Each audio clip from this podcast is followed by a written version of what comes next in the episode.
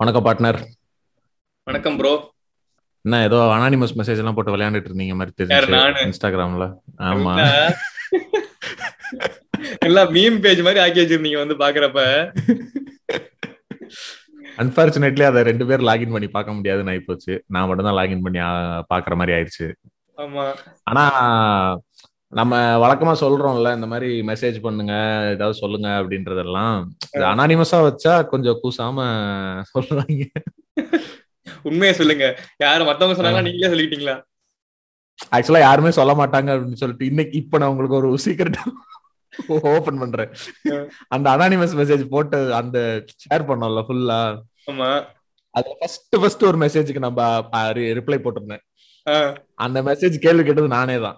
என்னடா எவனுமே அனுப்ப மாட்டீங்க அதுதான் ஆரம்பிச்சு வைப்போம்னு சொல்லிட்டு நானே ஒரு கேள்வி போட்டு நானே ஒரு ஆன்சர் போட்டேன்னா அதுக்கப்புறம் டப்ப டப்ப டப்பட நிறைய கொஸ்டின் வந்துச்சு. பரவாயில்ல, எப்பவுமே. ஆமா, நல்லா இருந்துச்சு. நான் நினைச்சிட்டு இருந்தேன் அனானிமஸ் லிங்க் போறீங்களா இன்ஸ்டாகிராம்ல டைரக்ட் மெசேஜ் பண்றப்பயே பண்ண மாட்டாங்க, இன்னொரு லிங்க் ஓபன் பண்ணி எல்லாம் யார் பண்ண போறாங்க அப்படின்னு நினைச்சிட்டு இருந்தேன். பரவாயில்ல, நிறைய பேர் பண்ணாங்க. நல்லா பொழுது போச்சு. அதான், அந்த மாதிரி சில டைம் கிரிட்டிசிசமோ இல்ல ஃபீட்பேக்கோ ஏதாவது சொல்றதுக்கு வந்து டைரக்ட் மெசேஜ்ல சொல்றதுக்கு யோசிக்கிறவங்க வந்துட்டு அந்த அனானிமஸ் லிங்க் வந்து அது டிஃபால்ட்டா அந்த லிங்க் ட்ரீல ஆட் பண்ணி வச்சிருக்கோம் இன்ஸ்டா பயோல. எப்ப வேணா அதை அனுப்பலாம். நாங்க பார்ப்போம், நான் பார்ப்பேன். நவீன் பார்க்க முடியாது, பாவம். நான் தான் டிசைட் பண்ணணும், அதை பார்க்கலாமா? ஓகே, அப்புறம் வழக்கம் போல எபிசோட் கேட்டுட்டு இருக்கிறவங்க அப்படியே எபிசோட வந்து Spotify or any other platform எதில் கேட்குறீங்களோ ஃபாலோ பண்ணுங்க, இன்ஸ்டாவில் ஃபாலோ பண்ணுங்க. என்னவா இருந்தாலும் டிஎம் பண்ணி மெசேஜ் பண்ணி சொல்லுங்க. இப்போ இன்னைக்கு வராங்க பாத்தீங்களா வினோஷ், எப்படி வராங்கன்னு தெரியல. ஒரு ரீல்ஸ் போடுறதுனால வராங்களான்னு தெரியல. டெய்லி ஒரு 10-15 பேர் வந்து ஆட் ஆகிட்டே இருக்காங்க. அப்படியா? நல்ல விஷயம். அப்படியே எபிசோடையும் கேட்டாங்கன்னா இன்னும் நல்லா இருக்கும். ஓகே, அண்ட் இன்னைக்கு எபிசோடுக்கு பெருசா ஒரு சர்ப்ரைஸும் இல்லை. ஏன்னா நம்ம ஏற்கனவே இன்ஸ்டாகிராம் ஃபாலோ பண்றவங்க எல்லாருக்கும் தெரிஞ்சிருக்கும். நம்ம வந்து ஒரு போல் போட்டு அது அவங்களோட ஒப்பீனியன்ஸ் எல்லாம் கேட்டிருந்தோம். ஸோ இன்னைக்கு அதே எபிசோடு தான் பேச போறோம். ஸோ டைரக்டா எபிசோடுக்குள்ள போயிடலாம். இது வினா பாட்காஸ்ட். இன்னைக்கு நம்ம பேச போற எபிசோட் அபார்ஷன்.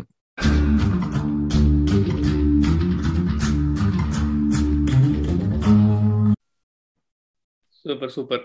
அப்படியே கெஸ்ட் இன்ட்ரோடக்ஷன் கொடுங்க வினோஷ். ஆமா, சோ இந்த எபிசோட்ல வந்து ஒரு ஃபேமஸ் கோட் சொல்ற மாதிரி நோ யூட்ரஸ் நோ ஒப்பீனியன் அப்படின்றதுனால நாங்க ரெண்டு பேரும் பேசிக்கிட்டு இருந்தா ஒரு யூஸ் இருக்காது. ஸோ அதனால நம்மளுக்கு ஏற்கனவே ரொம்ப பரிச்சயமான ஒரு ஃப்ரெண்டு ஸ்வேதா நம்ம கூட இந்த எபிசோட்ல ஜாயின் பண்ணியிருக்காங்க. Hi Shweta. Hi Vinosh. Hi Naveen. Hi hi Shweta, எப்படி இருக்கீங்க? Welcome back to the podcast. Thank you, thank you. Glad to be back. Yeah. இந்த எபிசோட்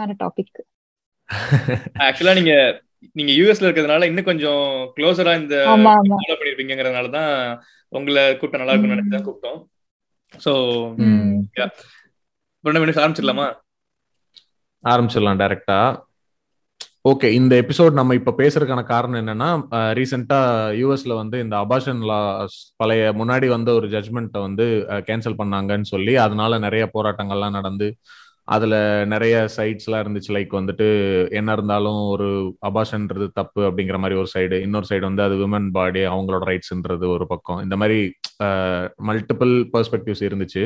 ஸோ அதை வந்து கொஞ்சம் நம்ம டீட்டெயிலா டிஸ்கஸ் பண்ணலாம் அப்படின்றக்காக தான் இந்த எபிசோட் நம்ம பேசுறோம்.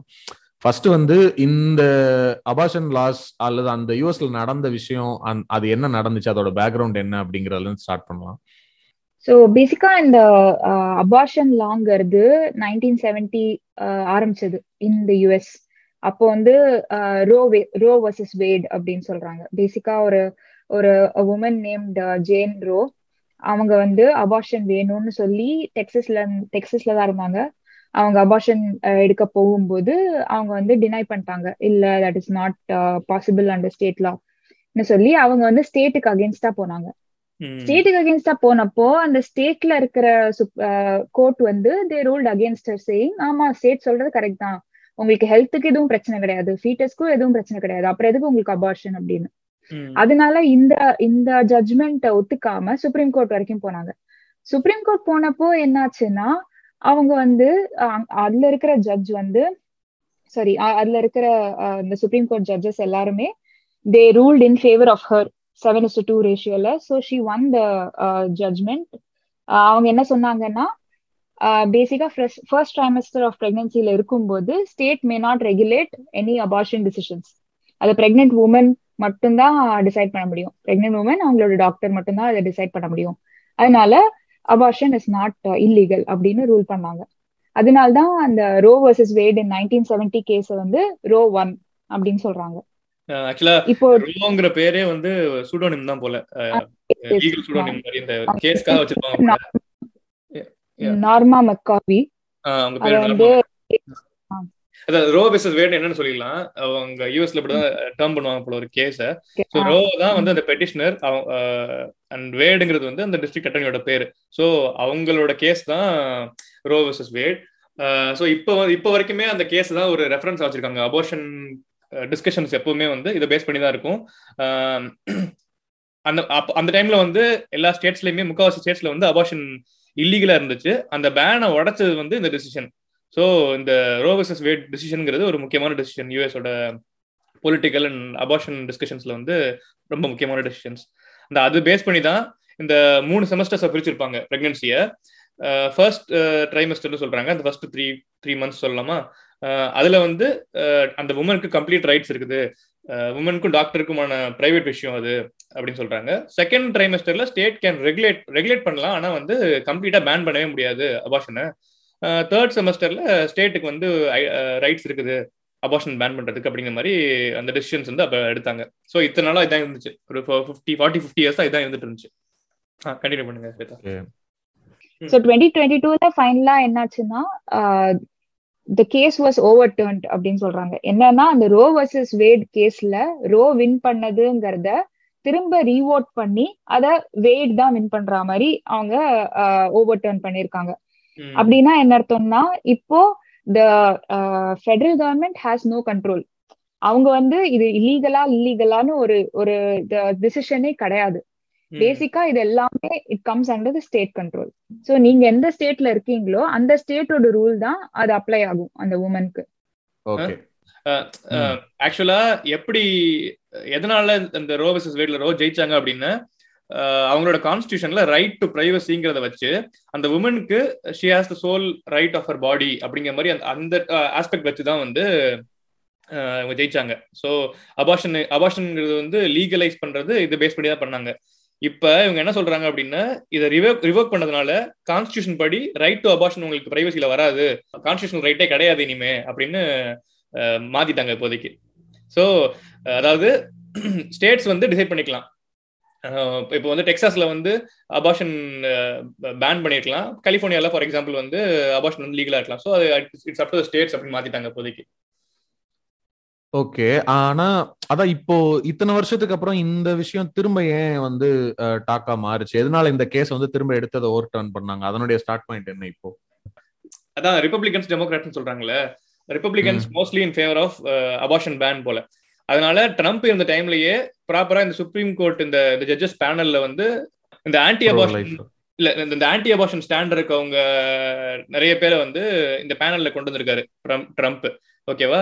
சோ அத யூஸ் பண்ணி இப்போ வந்து இந்த டிசிஷன் ஓவர்டர்ன் பண்றது யூஸ் பண்ணிக்கறாங்க. சோ எவ்ரி டைம் அவங்க ஒரு பிரசிடென்ட் எலெக்ட் ஆகும்போது சுப்ரீம் கோர்ட் ஜஸ்டிஸஸ் சில பேர் இருப்பாங்க.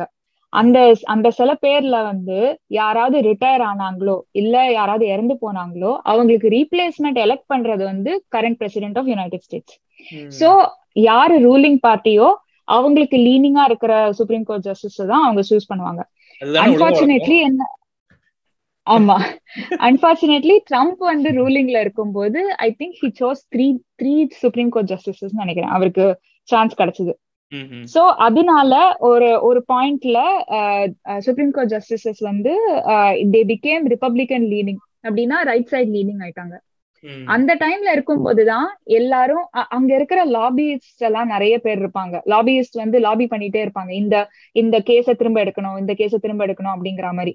அவங்க வந்து கேதர் பண்ண ஆரம்பிப்பாங்க ஓட்ஸ், நீங்க இது கோட் பண்றீங்களா?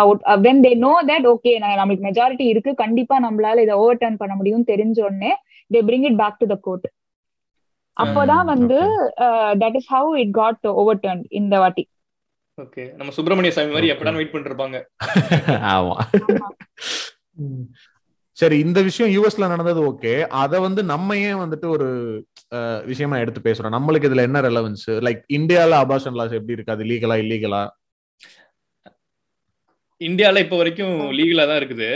இல்ல என்ன ப்ராப்ளம் அப்படின்னா, நம்ம ஆளுங்க வந்து வெஸ்ட்ல இருந்து எதெல்லாம் காப்பி பண்ணக்கூடாதோ அதை மட்டும் கரெக்டா காப்பி பண்ணுவாங்க. கரெக்டா? இப்படி அபார்ஷன் பேன் பண்ணலாம், இல்லீகலைஸ் பண்ணலாம் அப்படின்னு ஒரு ஐடியா இவங்களுக்கு கொடுத்துட்டாங்க அப்படின்னா, இதுல வந்து ஸ்ட்ராங்கா நம்ம இந்த ரைட் விங்கும் வந்து சேர்ந்து பண்ண ஆரம்பிச்சிருவாங்க.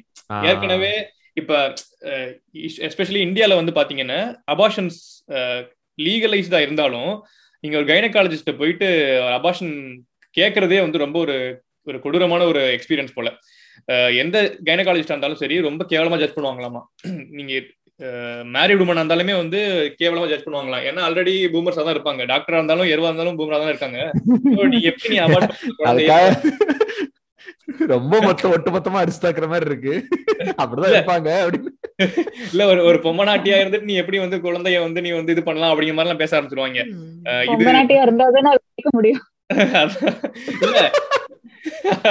அதெல்லாம் கணக்கு கிடையாது. இல்ல, இது மேரிட் உமனுக்கே இந்த கேஸ்.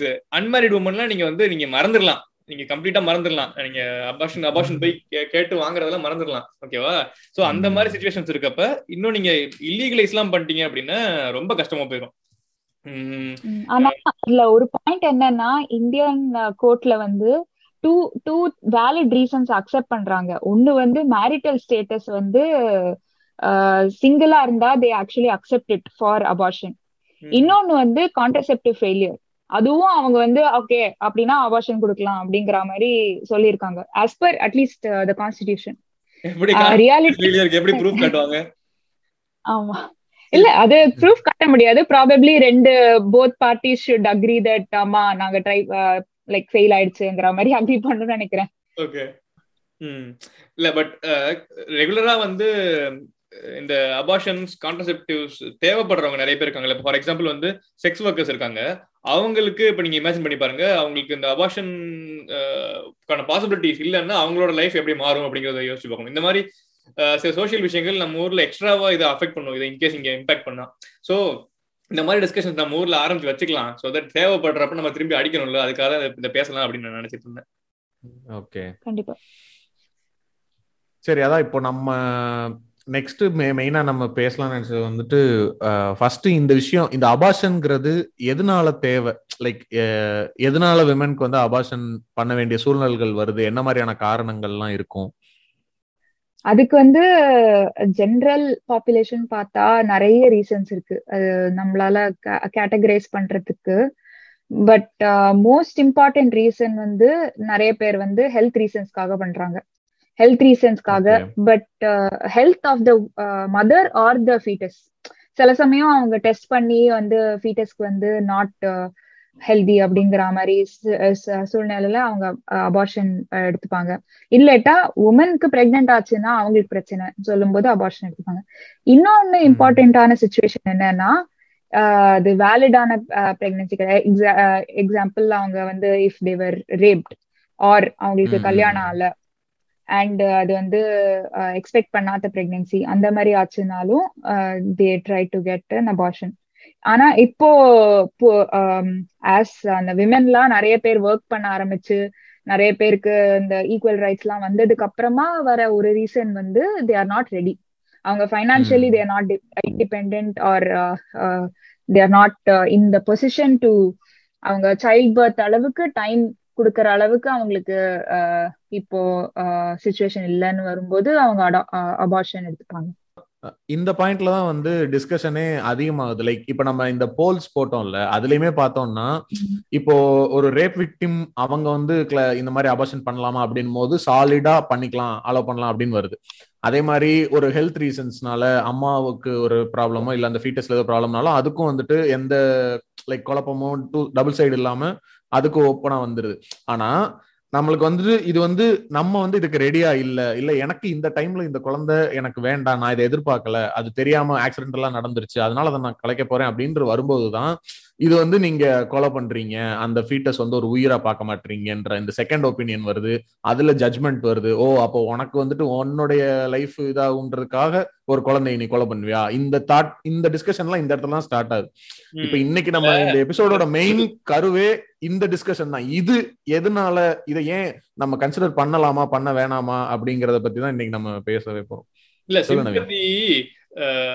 சிம்பத்தி நம்ம வாங்கணும் அவங்க கிட்ட, அப்ரூவல் வாங்குறதுக்கு. பாத்தீங்களா, நான் வந்து இந்த மாதிரி கஷ்டத்துல இருக்கேன், அப்பதான் வந்து அலோவ் பண்ணுவேன் அப்படிங்கிற மாதிரி மைண்ட் இருக்காங்க. இவங்க கிட்ட எல்லாமே இவங்களை டிபெண்ட் பண்ணி இருக்கணும்னு நினைக்கிறாங்க. என்னோட உடம்பு என்னோட சாய்ஸ்ங்கிறதெல்லாம் அந்த மாதிரிலாம் நீ பண்றதுக்கான உனக்கு இன்னும் என்ன பேசுறீங்க? இல்ல இப்ப நீங்க கரியர் ரீசன் சொல்றீங்கல்ல, அதெல்லாம் இல்லாம சிம்பிளா இப்ப நான் ஒரு பொண்ணா இருக்கேன், எனக்கு வந்து அம்மா ஆக வேணாம், எனக்கு வந்து குழந்தையே வேணாம் அப்படின்னு டிசைட் பண்றதும் ஒரு காரணம் தான், ஒரு வேலிடான காரணம் தான். எனக்கு வந்து குழந்தையே வேணாம், எனக்கு வந்து I want to have sex, but வந்து எனக்கு வந்து குழந்தையே காலம் பூரா வேணாம். அந்த ஆன்டி நெட்டலிஸ்ட் இருக்காங்கல்ல, அதெல்லாம் அவங்களோட ரைட்ஸ் தானே. நீ என்ன ஜட்ஜ் பண்றது, நான் என்ன ரீசனுக்காக பண்றேங்கிறத. அப்புறம் வந்து நீங்க ரீசன்ஸ் கேட்டீங்கல்ல, இப்ப வந்து பாய் ஃப்ரெண்ட் இருக்குன்னு வச்சுக்கோங்களேன், பாய் ஃப்ரெண்ட் இருக்கு, இல்ல கல்யாணமே ஆகுதுன்னு வச்சுக்கோங்களேன். நம்ம ஆளுங்க தான் ஃபர்ஸ்ட் முத நாள்லயே பண்ணிடுவாங்க. சோ ஈஸியா குழந்தை ஃபார்ம் ஆகுதுன்னு வச்சுக்கோங்களேன் பை சான்ஸ். ஆனா ஒரு 10 நாள் கழிச்சுதான் ஒரு சைக்கோன்னு தெரியுது, அவங்க ட்ரக் அடிக்ட்னு தெரியுது. இந்த மாதிரி டைம்ல எல்லாம் வந்து அவங்க வந்து அபார்ட் பண்ணணும்ல. இப்போ இல்லைன்னா ஃபுல் டைம் ஃபுல் லைஃப் வந்து நீ இந்த குழந்தையெல்லாம் நீ வந்து டிபெண்ட் ஆயிருவ. நீ இதனால வந்து உன் லைஃப் அப்படியே ஸ்டாக்னேட் ஆயிரும். கரெக்டா? உனக்கு பிடிக்காதவன் யாருன்னே கிளியரா தெரியாதவன் கூட உனக்கு குழந்தை பெற்றுக்கிற சான்சஸ் நம்ம கண்ட்ரில நிறைய இருக்குது. சோ ஏகப்பட்ட ரீசன்ஸ் இருக்குது இந்த மாதிரி அபார்ட் பண்றதுக்கு நம்ம ஊர்ல எஸ்பெஷலி. அண்ட் இப்பெல்லாம் சயின்டிபிக் டெவலப்மெண்ட்ஸ்னால ரொம்ப ஏர்லியா like the genetic defects la kandupidikka mudiyada. So like the mother has the right to abort because ninga vandu life fulla vandu oru eppadi solradhu oru genetic defect irukka kulandaiya valakkiradungradhukku oru thani emotional strength venum.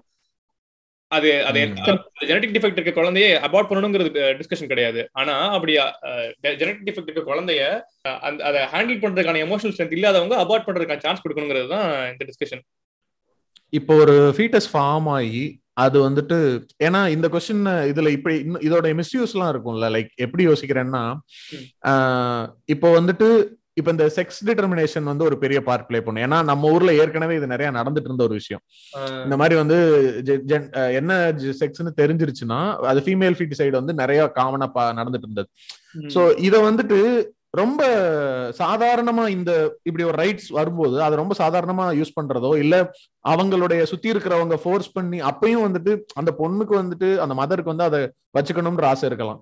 ஆனா இது வந்து ஒரு பொம்பளை பிள்ளைன்னு ஏதோ கண்டுபிடிச்சிட்டானுங்கன்னு வச்சுக்கிறோம். கண்டுபிடிச்சிட்டு சுத்தி இருக்கிறவங்க எல்லாம் சேர்த்து இல்ல அதை அபார்ட் பண்ணிடலாம் அப்படிங்கிறது. இல்ல ஒரு ஈவன் இப்படி கூட எடுத்துக்கலாமே, ஒரு அன்மேரிட் பொண்ணு அவங்க வந்து அவங்க பாய் ஃப்ரெண்டோட வந்து செக்ஸ் வச்சுக்கிட்டதுனால ஆக்சிடென்டலாவே இது ஃபார்ம் ஆயிடுச்சு. ஆனா அவங்க பிரெக்னன்ட் ஆனதுக்கு அப்புறம் she thinks like I want to keep this child ன்னு நினைக்கிறாங்கன்னு வச்சுக்கிறோம். ஆனா அந்த ஃபேமிலி வந்து கல்யாணத்துக்கு முன்னாடி நீ இப்படி பண்ணி வந்து நிக்கிற, இது நம்ம குடும்பத்துக்கு பிரச்சனைன்னு அப்படியெல்லாம் சேர்ந்து எல்லாரும் ஒன்னா சேர்ந்து அதை பண்றதுக்கான சான்சஸும் இருக்கு. இப்படி இந்த வங்கல்ல போகும்போது அதையெல்லாம் வந்துட்டு ரெகுலேட் பண்றதுக்கு ஒண்ணு வேணும்ல.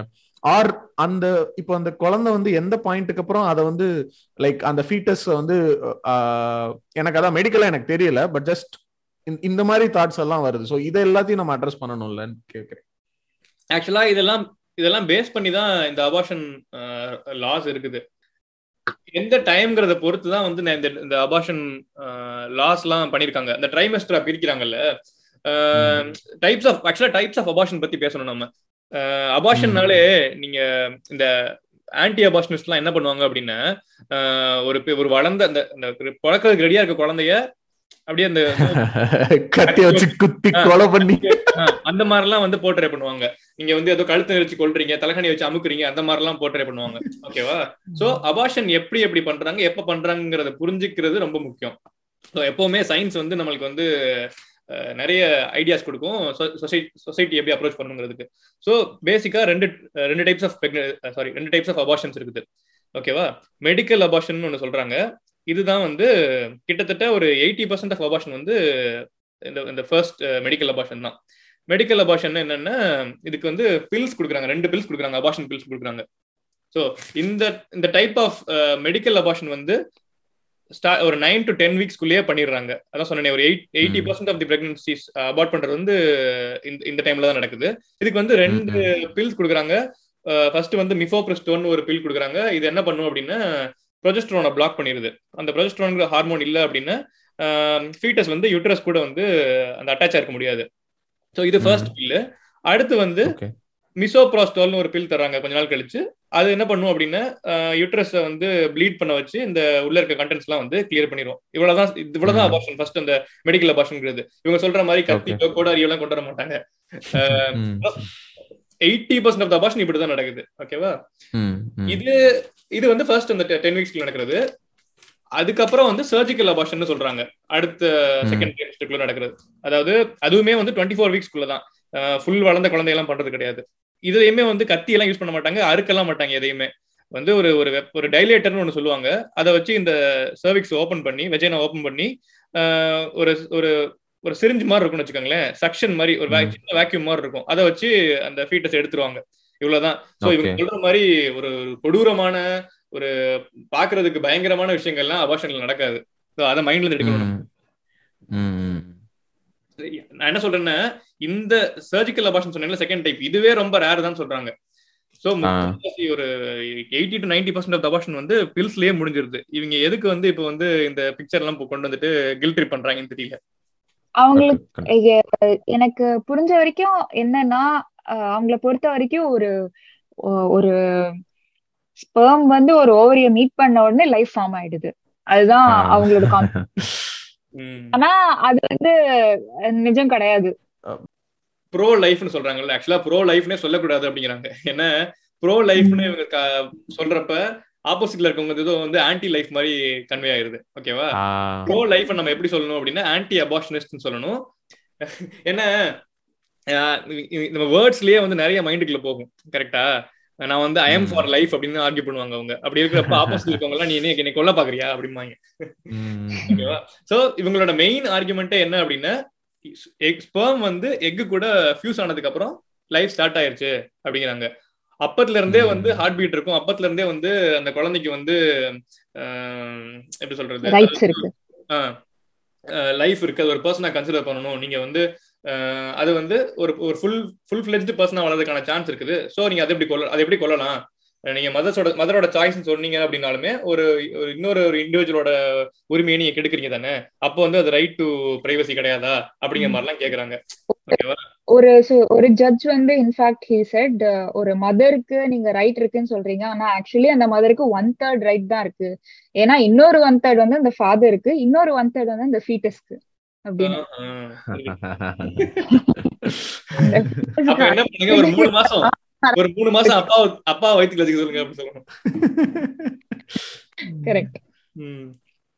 அதான் இந்த போல்ல க்வெஸ்சன் போட்டல வினோஷ், எப்ப வந்து லைஃப் ஸ்டார்ட் ஆகுது இல்ல எப்ப வந்து அது முழு பர்சனா கன்சிடர் பண்ணுவீங்க அப்படின்னு கேக்குறதுதான் இந்த டிஸ்கஷன்.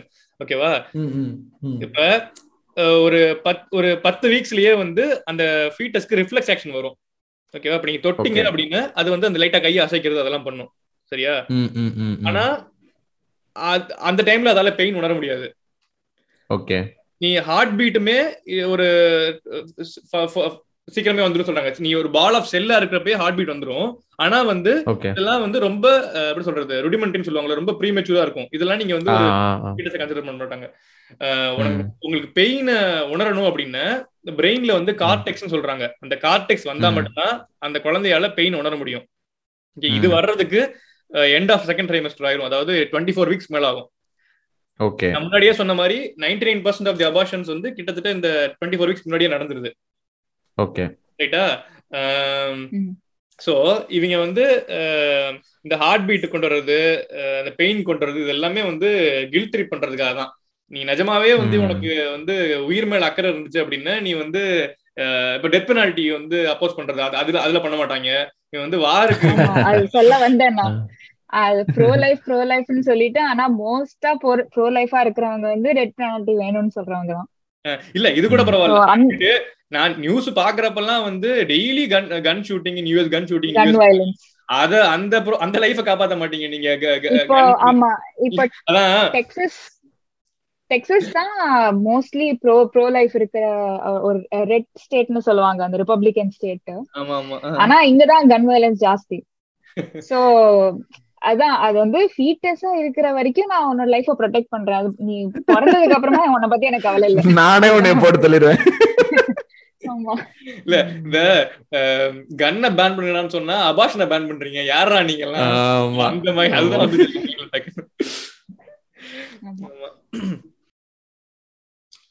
இதுல இன்னொரு பெர்ஸ்பெக்டிவ் என்னன்னா, இப்ப வந்து நம்ம சாய்ஸ் அவங்களுக்கு இருக்கு அப்படின்னு பேசுறோம், அது கரெக்ட் தான்.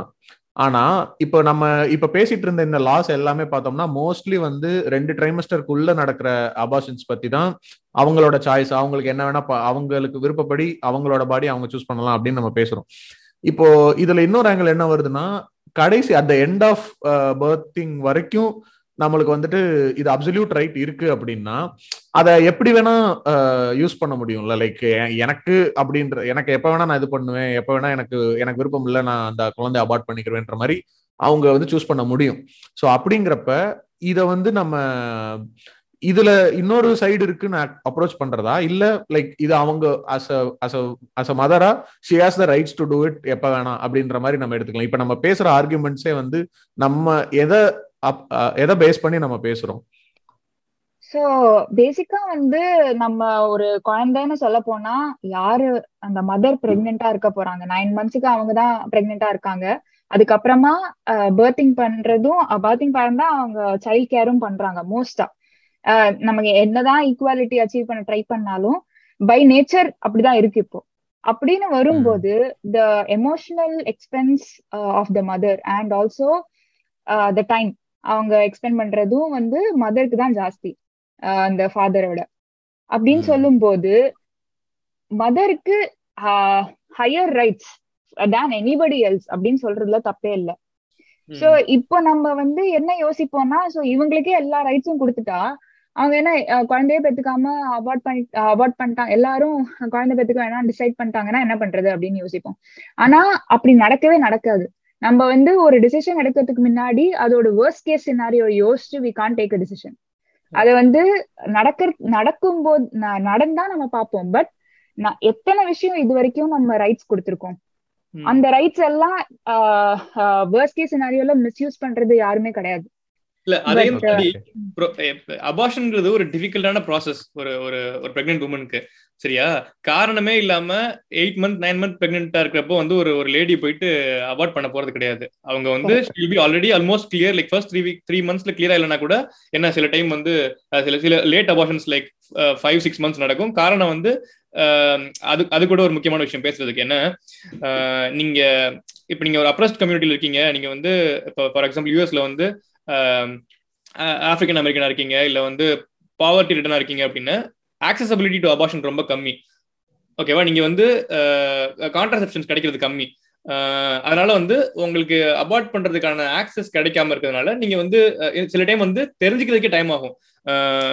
நான் பிரெக்னென்ட்டா இருக்கேன் அப்படின்னு தெரிஞ்சுக்கிறதுக்கே ஒரு 5-6 weeks நிறைய பேருக்கு ஆயிரதுனால சில பேருக்கு 6 months ஆகும் லைக் ரேர் கேசஸ்ல. ஓகே, சோ இதனால வந்து கொஞ்சம் டிலேடா 5-6, 4-5 months வரைக்கும் கூட பண்றாங்க. பட் வந்து அபார்ட் பண்ற உமன் எல்லாமே வந்து ஏதோ வந்து ஈவில் பீப்புள் மாதிரி அவங்க வந்து வேணும்னே வந்து குழந்தையை கொல்றதுக்காக 8-9 months பிரெக்னென்டா இருக்கோ பண்றாங்க அப்படின்னு நினைச்சு பேசுறது தான் இதெல்லாம். அந்த மாதிரி யாருமே பண்ண போறது கிடையாது. In fact the later it is, the more riskier it is for the woman too, ஓகேவா? அதனால அதெல்லாம் ஒரு ஆர்குமெண்டா கொண்டு வராங்கன்னா இட்ஸ் லைக் கம்ப்ளீட்லி அவங்க வந்து இன்னசென்டா இருக்காங்க, நெய்வா இருக்காங்கன்னு அர்த்தம்.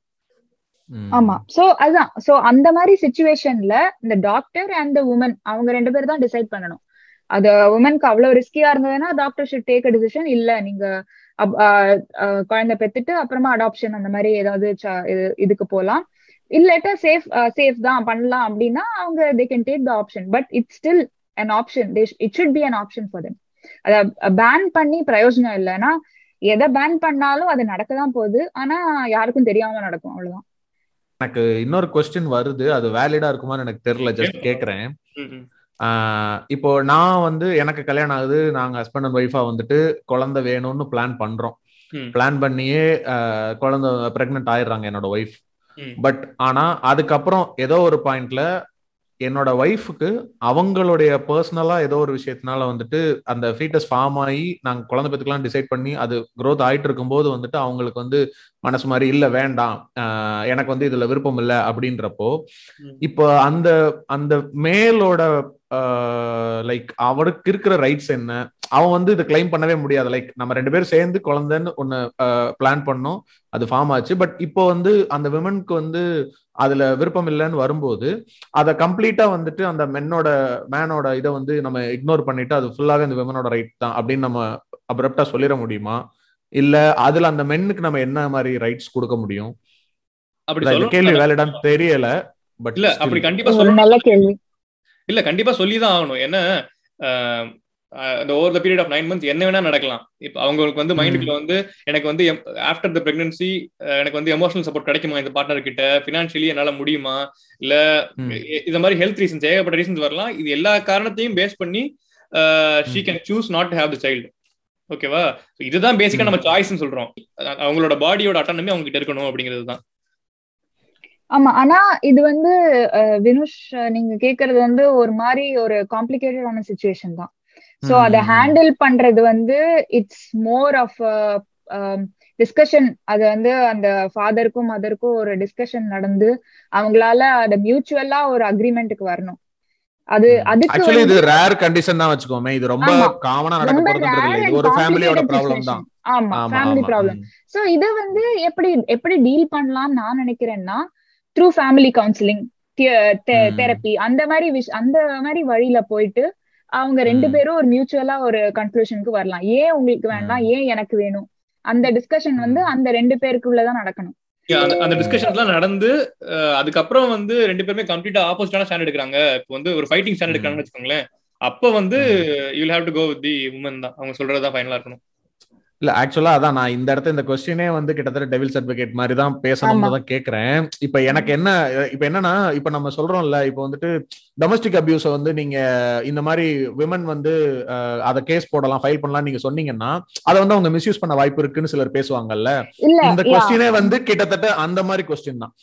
ஏன்னா அது வந்து ஒரு பர்சனல் ப்ராப்ளம், அவங்க வீட்டுக்குள்ள நடக்கக்கூடிய அந்த பர்டிகுலர் பர்சன் கன்சர்ன் பண்ண ஒரு ப்ராப்ளம். இதை வந்து நம்ம பொதுப்படையா வச்சு இதனால அபார்ஷன் பேன் பண்ணணும்னு நம்ம பேச முடியாது. கரெக்ட். அண்ட் இன்னொரு லைக் அந்த டெவில்ஸ் அட்வொகேட்லயே போனா இன்னொரு சிச்சுவேஷன் என்னன்னா, வாட் இஃப் அந்த உமனுக்கு வந்து மென்டலி அன்ஸ்டேபிளா இருந்தா, அந்த மாதிரி சிச்சுவேஷன்ல இருக்கும்போது அவங்களுக்கு ஃபுல் ஆட்டானமி கொடுக்கறது it's not the logical thing to do.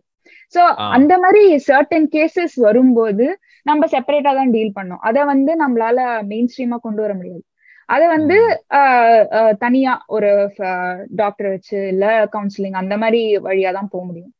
So yeah, so அது வந்து இந்த மாதிரி ஸ்பெசிபிக் கேசஸ் வர்றது எல்லாமே வந்துட்டு கேஸ் பை கேஸ் எடுத்து அதை வந்து எப்படி அதுக்கான சொல்யூஷன் என்னவா இருக்கும், இல்ல அதை எப்படி ஹேண்டில் பண்ணலாம்னு தான் நம்ம டிசைட் பண்ண முடியுமே தவிர இந்த காரணங்களுக்காக ஒட்டுமொத்தமா ரைட்ஸ் கொடுக்க கூடாது, அபார்ஷன் பேன். இப்போ இந்த மாதிரி சிச்சுவேஷன் வரும்போது கூட அபார்ஷன் இஸ் இல்லீகல், அபார்ஷன் ஒரு பாயிண்டே இல்ல, சாய்ஸே கிடையாதுன்னு கொடுக்காததுதான் இந்த கவர்மெண்டோட வேலை. சோ அந்த மாதிரி கொடுக்காம இருக்க கூடாது. அவங்களுக்கு ஏன் அது வேண்டாம்ங்கிறது தான் அவங்களோட டிசிஷன். சோ அவங்க வந்து அபார்ஷன் வேணுமா வேண்டாமான்னு அவங்க பர்சனலா டிசைட் பண்ணுமே தவிர அந்த அபார்ஷன்ங்கிறது ஒரு சாய்ஸாவே கொடுக்க கூடாதுங்கிறது it's not the right thing to do. அந்த சாய்ஸை கொடுக்கணும். It's up to the family or அந்த mother to take it up or not. சரி, இவ்வளவையும் லைக் இவ்வளவு நடக்குது இல்ல, இந்த ரொம்ப தீவிரமா அபார்ஷனுக்கு அகைன்ஸ்டா இருக்காங்க, இதுக்கு ரீசன்ஸ் என்ன? எதனால வந்து இவ்வளவு ஆர்வமா இருக்காங்க? மற்ற பிரச்சனைகள்லாம் விட்டு இதை இவ்வளவு தீவிரமான விஷயமா பேசுறதுக்கு என்ன காரணம்னு கேட்கறேன். ஏன்னா இப்ப என்ன சொல்றாங்க அப்படின்னா, இந்த டெசிஷன்ஸ் வந்து உங்க எலெக்ஷன்ஸை மாத்துறதுக்கான சான்சஸ் இருக்கும் நிறைய அப்படின்னு சொல்றாங்க. ஏன்னா இப்ப நார்மலா நீங்க வேற ஒரு ரீசனுக்காக நீங்க வந்து உங்களோட ரெப்ரஸன்டேட்டிவ் செலக்ட் பண்ணுவீங்கல்ல, ஆனா இந்த ஒரே ஒரு விஷயம் மத்த எல்லாத்தையும் இக்னோர் பண்ணிட்டு நீ வந்து ப்ரோ சாய்ஸா இருக்கியா ப்ரோ லைஃபா இருக்கியாங்கிறத பேஸ் பண்ணியே உங்களோட மொத்த ஓட்டர்ஸையும் மாத்துறதுக்கான சான்சஸ் இருக்குது. அப்படி இருக்கிறப்ப எதுக்கு இவ்வளவு இதுல பேசுறாங்க? இதுல ஏன் எந்த ரீசனுக்காக வந்து இது பின்னாடில இருந்து இது அபார்ஷனுக்கு அகைன்ஸ்டா பேசுறாங்க? ஜென்ரலாவே நம்ம வந்து வேர்ல்ட் ஃபுல்லா பார்த்தோம்னா அதுக்கு நிறைய ரீசன்ஸ் இருக்கு. ஒண்ணு வந்து ரிலிஜன். ரிலிஜன் has been வந்து ஒரு main reason for a long time. அவங்க வந்து பிலீவ் பண்றாங்க காட் தான் லைஃப் கொடுத்தாங்க, ஸோ நம்ம வந்து லைஃப் அழிக்கிறதுக்கு நமக்கு ரைட்ஸே கிடையாது. அது ஃபீட்டஸா இருந்தாலும் சரி யாரா இருந்தாலும் சரி, அதனால அது அந்த அபார்ஷன்ங்கிறதே நம்ம இருக்கக்கூடாது, ஏன்னா அது ரிலிஜன்ஸ்க்கு அகேன்ஸ்டா இருக்குன்னு. இது வந்து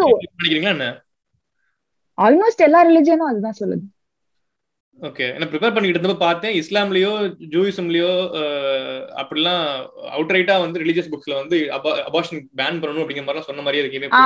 கரெக்ட், அவுட்ரைட்டா மேபி மென்ஷன் பண்ணாம இருக்கலாம், பட் ஒரு ஜிஸ்ட் என்னன்னா காட் தான் லைஃபை கிரியேட் பண்ணாரு அப்படின்னு வரும்போது no human has the right to take the life of any other human அந்த மாதிரி சொல்லுவானுங்க. அது ஆமா. ஸோ இந்த ப்ரோ லைஃபர்ஸ் சொல்லும் போதே சாரி ஆன்டி அபார்ஷனிஸ்ட் அப்படின்னு சொல்லும் போதே அவங்களுக்கு மெயின் திங் என்னன்னா, எனக்கு வந்து வயலன்ஸே பிடிக்காது, எனக்கு யார் வயலன்ஸா இருந்தாலும் பிடிக்காது, and abortion comes under violence அப்படின்னு சொல்றாங்க. அது கண்டிப்பா உண்மையே கிடையாது, ஆனா அவங்களோட ஆர்கியூமெண்ட் வந்து அதுதான். இன்னொன்னு என்னன்னா அவங்க என்ன சொல்றாங்கன்னா medical effects because of abortion. இது வந்து ஐ வுட் சே ஒரு 60s 70sல சொல்லியிருந்தா அது கரெக்டா இருந்திருக்கும். அந்த டைம்ல இருக்கிற அபார்ஷன் டூல்ஸ் வந்து அவ்வளவுதான், சயின்டிபிக் ப்ராக்ரஸ் வந்து அவ்வளவுதான். நமக்கு வந்து அபார்ஷன் சேஃப் மெத்தடா பண்ற வழி இல்லை. ஆனா இப்போ நம்ம மேல இவ்வளவு அக்கறையால இருக்க மாட்டாங்களே, அதுதான் இல்ல தேவை இருக்கிறப்ப யாரும் வரமாட்டாங்க, தேவையில்லாதப்ப இல்ல நான் வந்து ப்ரொடெக்ட் பண்றேன் அப்படின்னு வந்துருவாங்க. உங்க முகரையெல்லாம் பார்த்தா நல்லவங்க மாதிரி தெரியலையாடா அப்படின்னு. ஆமா, சோ அது வந்து ஒண்ணு. இப்ப கூட வந்து நிறைய கவர்மெண்ட்ஸ் வந்து சொல்றது வந்து மெடிக்கல் எஃபெக்ட்ஸ் ஆஃப் அபார்ஷன் அந்த மதரை ப்ரொடெக்ட் பண்றதுக்காக தான் அபார்ஷன் வந்து நோன்னு சொல்றோம் அப்படின்னு. ஆனா சொல்றாங்க இது என்னென்னமோ சொல்றாங்க, டிப்ரெஷன் வருங்கிறாங்க, போஸ்ட் அபார்ஷன் டிப்ரெஷன், அப்புறம் வந்து பிரெஸ்ட் கேன்சர் வருமாமா அபார்ஷன் பண்ணா, இன்ஃபர்டிலிட்டி வரும், நிறைய மிஸ்கேரேஜ் வர சான்ஸ் இருக்குது, போஸ்ட்பார்ட்டம் டிப்ரெஷன் கூட தான் இருக்கு. அதுக்காக குழந்தைய வேணாம்னு சொன்ன ஒத்துக்குவீங்களா? அதுக்கு வரேனா, இதையும் தாண்டி அபார்ஷன்ல டெத் ஆகிறதுக்கு வாய்ப்பு இருக்குது, இதெல்லாம் காரணம் கழிச்சு தான் நாங்க அபார்ஷன் வந்து வேணாம்னு சொல்றோம் அப்படிங்கிறாங்க. சோ இதையுமே பாக்கணும்னு நினைச்சிட்டு இருக்கேன். இது எந்த அளவுக்கு உண்மை எந்த அளவுக்கு பொய் அப்படிங்கறதெல்லாம் நம்ம டிஸ்கஸ் பண்ணணும். இப்ப வந்து நீங்க இந்த டிப்ரெஷன் பேசுறாங்கல்ல, இது ரிசர்ச் ஸ்டடிஸ் எல்லாம் இருக்குது, போஸ்ட் பார்ட்டம் டிப்ரெஷனையும் போஸ்ட் அபார்ஷன் டிப்ரெஷனையும் கம்பேர் பண்ணி பாத்துருக்காங்க. ஒரு டிஃபரன்ஸும் கிடையாது, ரெண்டுமே கிட்டத்தட்ட ஒரே மாதிரிதான் இருக்கு. ஓகேவா? அதே மாதிரி அபார்ஷன்னால டெத் நடக்குதுன்னு சொல்றாங்கல்ல அந்த உமனுக்கு, இது ரொம்ப சர்ப்ரைசிங்கான விஷயம். நான் இதை ப்ரிப்பேர் பண்றப்ப என்ன அப்படின்னா, டெத் ஃப்ரம் அபார்ஷன் வந்து 14 times lesser than death from child birth. ஆமா, சோ நீங்க நியாயமா இதுக்காக சண்டை போடணும் அப்படின்னு நீங்க சைல்டு பர்த்தே வேணாம் சண்டை போடணும், அபார்ஷன் எல்லாமே கதை. இன்ஃபெர்டிலிட்டி இது எதுக்குமே ப்ரூவன் திங்ஸ் கிடையாது. பிரெஸ்ட் கேன்சர் எல்லாம் எந்த ரிலேஷன்ஷிப்புமே வந்து ப்ரூவ் பண்ணவே படல. ஆனா வந்து போற போக்குல வந்து அவங்களுக்கு தெரியுமா வந்து பிரெஸ்ட் கேன்சர் வருது தெரியுமா அப்படின்றாங்க. ஆமா, ஆனா அந்த விதத்துல இந்தியன் கவர்மெண்ட் வந்து கொஞ்சம் ஃபார்வர்டா இருந்திருக்காங்க. தட் இஸ் அவங்க வந்து இந்த சயின்டிபிக் ப்ராக்ரஸ் யூஸ் பண்ணி கொஞ்சம் அப்டேட் பண்ணிருக்காங்க laws, saying that okay 24 weeks வரைக்கும் இந்த மாதிரி ப்ரூஃப்லாம் இருந்தா ஓகே சேஃப் அபார்ஷன் விண்டோ ஒத்துப்போம். நீங்க அங்க ஹைலைட் பண்ண வேண்டியது இருந்திருக்காங்க அப்படிங்கறத மட்டும்தான். ஆக்சுவலி என்னன்னா இல்ல மாத்தல சயின்டிபிக், அதுக்குள்ள டீடைலா போவேனா. ஓகே ஓகே, பாலிடிக்ஸ் பேசுறான், பாலிடிக்ஸ் புரியுது. சோ அதாவது இது ஒரு பேசிக்கான ஒரு கல்ச்சுரல் மைண்ட் செட் தான் வச்சுக்கோங்களேன். நம்ம ஒரு விஷயத்த வந்து நம்ம ரொம்ப வருஷமா பழக்கப்பட்டுட்டோம், இதுதான் சரின்னு சொல்லிட்டாங்க. இப்ப திடீர்னு நம்ம வந்து ஒரு விஷயத்த இவனுங்களுக்கு ஜென்ரலாவே நம்ம வந்து சாய்ஸ்ன்ற வார்த்தை யூஸ் பண்ணா கொஞ்சம் பதட்டமாகும். அதெல்லாம் எல்லாரும் அவங்கவுங்க விருப்பமா அப்படின்னு. அதான் இதனுடைய அடிப்படை பிரச்சனை எங்க இருக்கு அப்படின்னா, நம்ம சாய்ஸ்ன்ற வார்த்தை யூஸ் பண்றதுதான். சாய்ஸ்ன்னு சொல்லிட்டா பதட்டமாயிரும். அதுவும் ஒரு உமனோட சாய்ஸ் கொடுத்தா அவ்வளவுதான்.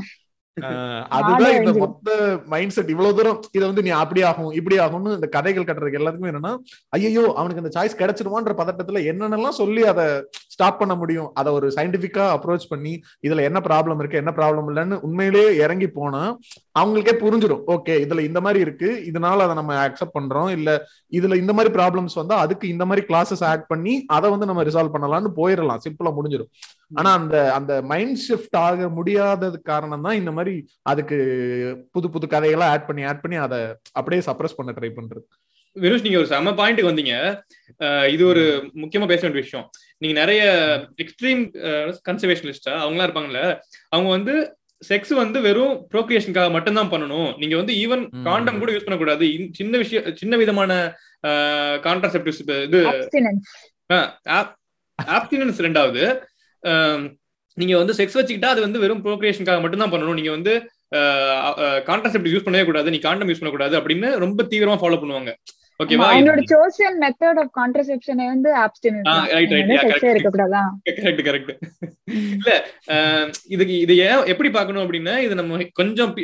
இல்ல கொஞ்சம் பின்னாடி போய் பார்த்தோம்னு வச்சுக்கோங்களேன், இது தேவைப்பட்டுச்சு அவங்களுக்கு. ஒரு உமன் வந்து ஒரு 7-8 குழந்தைங்களுக்கு பெத்துக்கணும், அதனால வந்து அவங்களுக்கு நிறைய பீப்புள் தேவைப்பட்டுச்சு. ஸ்டேட்டுக்கு வந்து எப்பவுமே வந்து நிறைய வாரியர்ஸ், நிறைய சோல்ஜர்ஸ், நிறைய ஒர்க்கர்ஸ் தேவைப்பட்டே இருந்துச்சு. லைக் 50 இயர்ஸ் முன்னாடி வரைக்குமே தேவைப்பட்டே இருந்துச்சு. அதனால வந்து ஜென்ரலாவே வந்து அவங்க ஒரு ஸ்டேட்டா ஒரு மெக்கானிசமா பாக்குறப்ப அகைன்ஸ்ட் அபார்ஷன் தான் இருந்தாங்க. இப்ப வந்து அது இட்ஸ் நாட் ரெலவென்ட் எனிமோர். அதை அண்டர்ஸ்டாண்ட் பண்ணாம ஸ்டில் வந்து அபார்ஷன் வந்து தப்புன்னு பேசுறதுதான் இந்த மைண்ட் செட். நீங்க சொல்ற மாதிரி ஜென்ரலாவே உமனுக்கு வந்து ஃப்ரீடம் கொடுத்துட்டீங்க அப்படின்னா, எஸ்பெஷலி செக்ஷுவல் ஃப்ரீடம் கொடுத்துட்டீங்க அப்படின்னா, கவர்மெண்ட்ஸ் கிட்ட கண்ட்ரோல் இருக்காது. நீங்க வந்து இப்ப வந்து ஏன் வந்து லெஸ்பியன் ரிலேஷன்ஷிப்ஸ் பார்த்து இவ்வளவு பயப்படுறாங்க, கே ரிலேஷன்ஷிப்ஸ் பார்த்து இவ்வளவு பயப்படுறாங்க, இது எல்லாமே வந்து அந்த ஃபியூச்சர் சொசைட்டி நீங்க வந்து குழந்தை பிறக்காது இந்த மைண்ட் செட்ல வச்சே தான் வந்து இவங்க இது பண்றாங்க. குழந்தைங்க கம்மியாயிட்டா சொசைட்டி அழிஞ்சு போயிடும், ஸ்பீஷிஸ் அழிஞ்சு போயிடும் அப்படிங்கிறது. அதான் இவங்களை பொறுத்த வரைக்கும் ரிலேஷன்ஷிப் அப்படின்னாலே அது அடுத்த ஜென்ரேஷனை உருவாக்குறதுக்கான ஒரு டூலா மட்டுமே இருக்கணும் அப்படிங்கறதுனாலதான் வந்துட்டு கல்யாணம் வந்து எப்பா நாங்கெல்லாம் பிடிச்சா கல்யாணம் பண்ணோம், இப்ப நாங்க நல்லா இல்லையா, குழந்தை வைத்துக்கலையா, அதுக்கு அடுத்து அந்த ஜென்ரேஷனை உருவாக்கிட்டோம், அதை ஃபார்ம் பண்ணிட்டோம், கடத்திட்டோம், அதுக்கு அடுத்து நாங்க கல்யாணம் பண்ணும்போது நம்ம அடுத்த வேலையை பார்க்கணும், இதுவா மட்டுமே இருக்கிறதுனாலதான் இந்த இப்ப இருக்கிற புது ஃபார்ம்ஸ் ஆஃப் ரிலேஷன்ஷிப் எல்லாம் அவங்களை வந்து பதற வைக்குது. இந்தியால பாப்புலேஷன் க்ரோ ஆறது மட்டும் யாருமே கண்டுக்க மாட்டாங்க. அப்புறம் இல்ல இன்னொரு விஷயம் என்ன அப்படின்னா, ஒரு இந்த ஃபீட்டஸ் வந்து ஒரு பர்சன் கன்சிடர் பண்றாங்கல்ல, இத பத்தி நம்ம கொஞ்சம் டீடைலா பேசணும். ஏன்னா எப்ப இருந்து நீங்க வந்து இந்த ஃபீட்டஸ் பர்சனா கன்சிடர் பண்றீங்க அப்படின்னு இருக்கோம், எதை பேஸ் பண்ணி வந்து ஒரு ஃபீட்டஸ் பர்சனா கன்சிடர் பண்றீங்க அப்படின்னு இருக்கோம். ஏன்னா சிலர் வந்து டிஎன்ஏ இருக்கு அதனால வந்து நீங்க வந்து அந்த ஃபீட்டஸ்க்கு வந்து ஒரு இண்டிவிஜுவல் டிஎன்ஏ இருக்கு அதனால வந்து நீங்க வந்து அதை கொல்லக்கூடாது அப்படின்னு சொல்றாங்க. ஓகேவா, இப்ப அப்படி பாத்தீங்கன்னா உங்க உங்க உங்க நாக்குல சில செல்ஸ் இருக்குதுல்ல, அந்த செல்ஸுக்கு கூட தனியா வந்து டிஎன்ஏ இருக்கும், உங்க உடம்புல இருக்க பாக்டீரியாவுக்கு தனியா டிஎன்ஏ இருக்கும், அப்ப அதெல்லாம் கொல்லக்கூடாதுன்னு நீங்க சொல்லுவீங்களா அப்படிங்கிற மாதிரி ஆர்குமெண்ட் வரும்.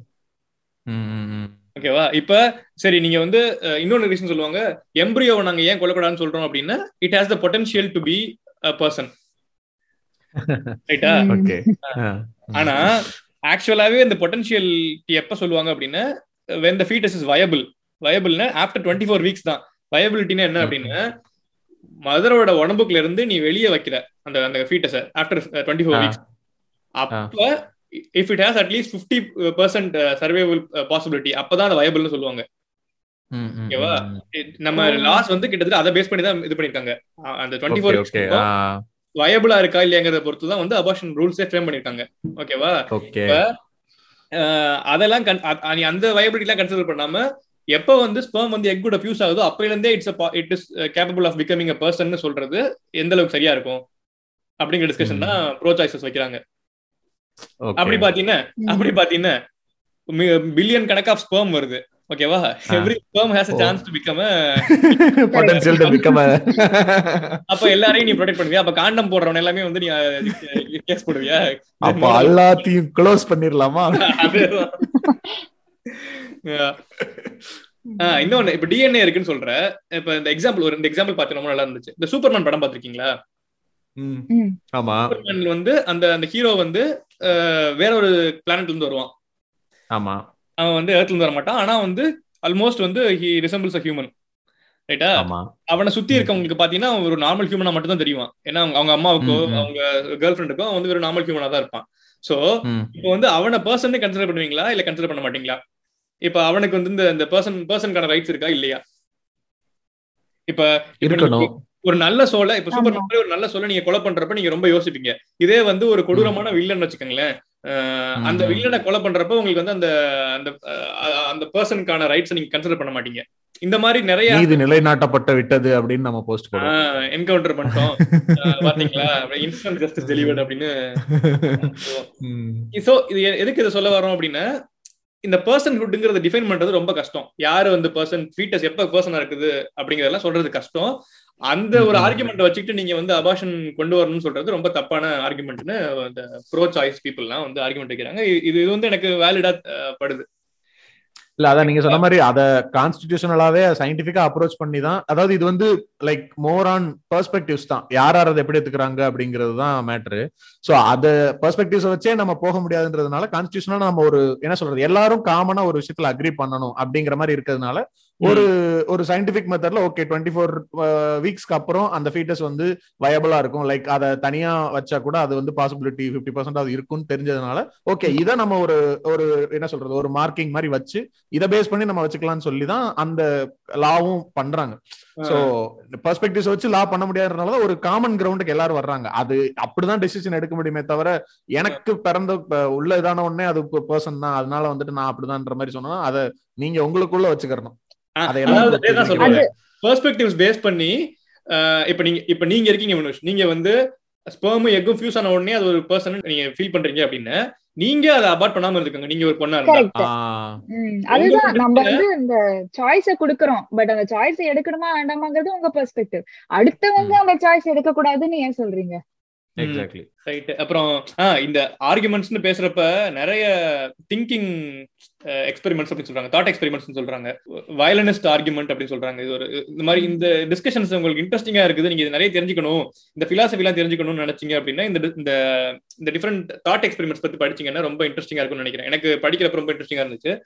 வயலினிஸ்ட் ஆர்குமெண்ட்னு சொல்றாங்க, திடீர்னு உங்களை கடத்தி கொண்டு வந்துட்டு ஒரு ஃபேமஸ் வேர்ல்ட் ஃபேமஸ் வயலினிஸ்டோட பிளட்டோட உங்களுக்கு கனெக்ட் பண்ணிருக்காங்க, கிட்னியோட கனெக்ட் பண்ணிருக்காங்க. நீங்க நீங்க அந்த உங்க வயலை எடுத்துட்டீங்கன்னா அவர் இறந்துருவாரு, ஆனா உங்களோட அனுமதி இல்லாம தான் அவங்க வந்து கனெக்ட் பண்ணிருக்காங்க. ஸோ நீங்க எடுப்பீங்களா எடுக்க மாட்டீங்களா? இந்த மாதிரி மாரல் டிபேட்ஸ் எல்லாம் வந்து இதுக்குள்ள நீங்க கோத்ரூ பண்ணீங்க அப்படின்னா நீங்க வந்து ப்ரோ சாய்ஸா ப்ரோ லைஃபாங்கிறத நீங்க வந்து புரிஞ்சுக்கீங்க அப்படிங்கிற மாதிரி இருந்துச்சு. அதான் ஆக்சுவலா அதை நானும் பார்த்தேன். அதுல வந்து என்னன்னா இதுக்கு நிறைய கவுண்டர் ஆர்குமெண்ட்டும் இருந்துச்சு, இதனால இது வந்து அந்த மாதிரி இருந்துச்சு, நிறைய இருந்துச்சு அந்த டிபேட்ஸ். அதான் நவீன் சொன்ன மாதிரி இந்த டிபேட்ஸ் பாத்தீங்கன்னா கொஞ்சம் இன்ட்ரெஸ்டிங்கா இருந்துச்சு. நம்ம தான் டிசைட் பண்ணிக்கிறோம் நம்ம அதுல எங்க நிக்கிறோம் அப்படிங்கறத. இந்த வயலன்ஸ் ஆர்குமெண்ட்ங்கிறது பேசிக் ஆர்குமெண்ட். அதுக்கப்புறம் எக்ஸ்பேண்டிங் சைல்டுன்னு சொல்றாங்க, ஒரு வீட்டுக்குள்ள நீங்க இருக்கீங்க, இன்னொரு குழந்தை இருக்குது, அந்த குழந்தை வளர்ந்துட்டே போனுச்சுன்னா நீங்க செத்துருவீங்க, அந்த குழந்தைய நீங்க கொல்லுவீங்களா இல்ல நீங்க செத்துக்குவீங்களா, இப்படி ஒரு ஆர்குமெண்ட் இருக்கு. அப்புறம் பீப்புள் சீட்ஸ் இருக்குது, ஒரு வீடு இருக்குது, அந்த வீட்டுல கதவு இருக்குது, ஓகேவா, அந்த விண்டோவை நீங்க திறந்தீங்கன்னா அந்த பீப்புள் சீட்ஸ் எல்லாம் உள்ள வரும், உள்ள வந்தா அது வந்து தனி ஒரு மனுஷனா ஃபார்ம் ஆகிறதுக்கு வாய்ப்பு இருக்குது, ஓகேவா. நீங்க விண்டோ எல்லாம் ப்ரொடெக்ட் பண்ணி வச்சிருக்கீங்க, நீங்க கவர் எல்லாம் போட்டு வச்சிருக்கீங்க, இருந்தாலும் ஏதோ ஒண்ணு தப்பி சீடு உள்ள வந்துருது அப்படின்னா அப்போ ஒரு குழந்தை பிறந்துருது, ஓகேவா. குழந்தை பிறந்ததுக்கு அப்புறம் அப்ப அந்த குழந்தைய நீங்க கொல்லுவீங்களா இல்ல வளர்ந்தாலும் பரவாயில்லன்னு வளர்ப்பீங்களா?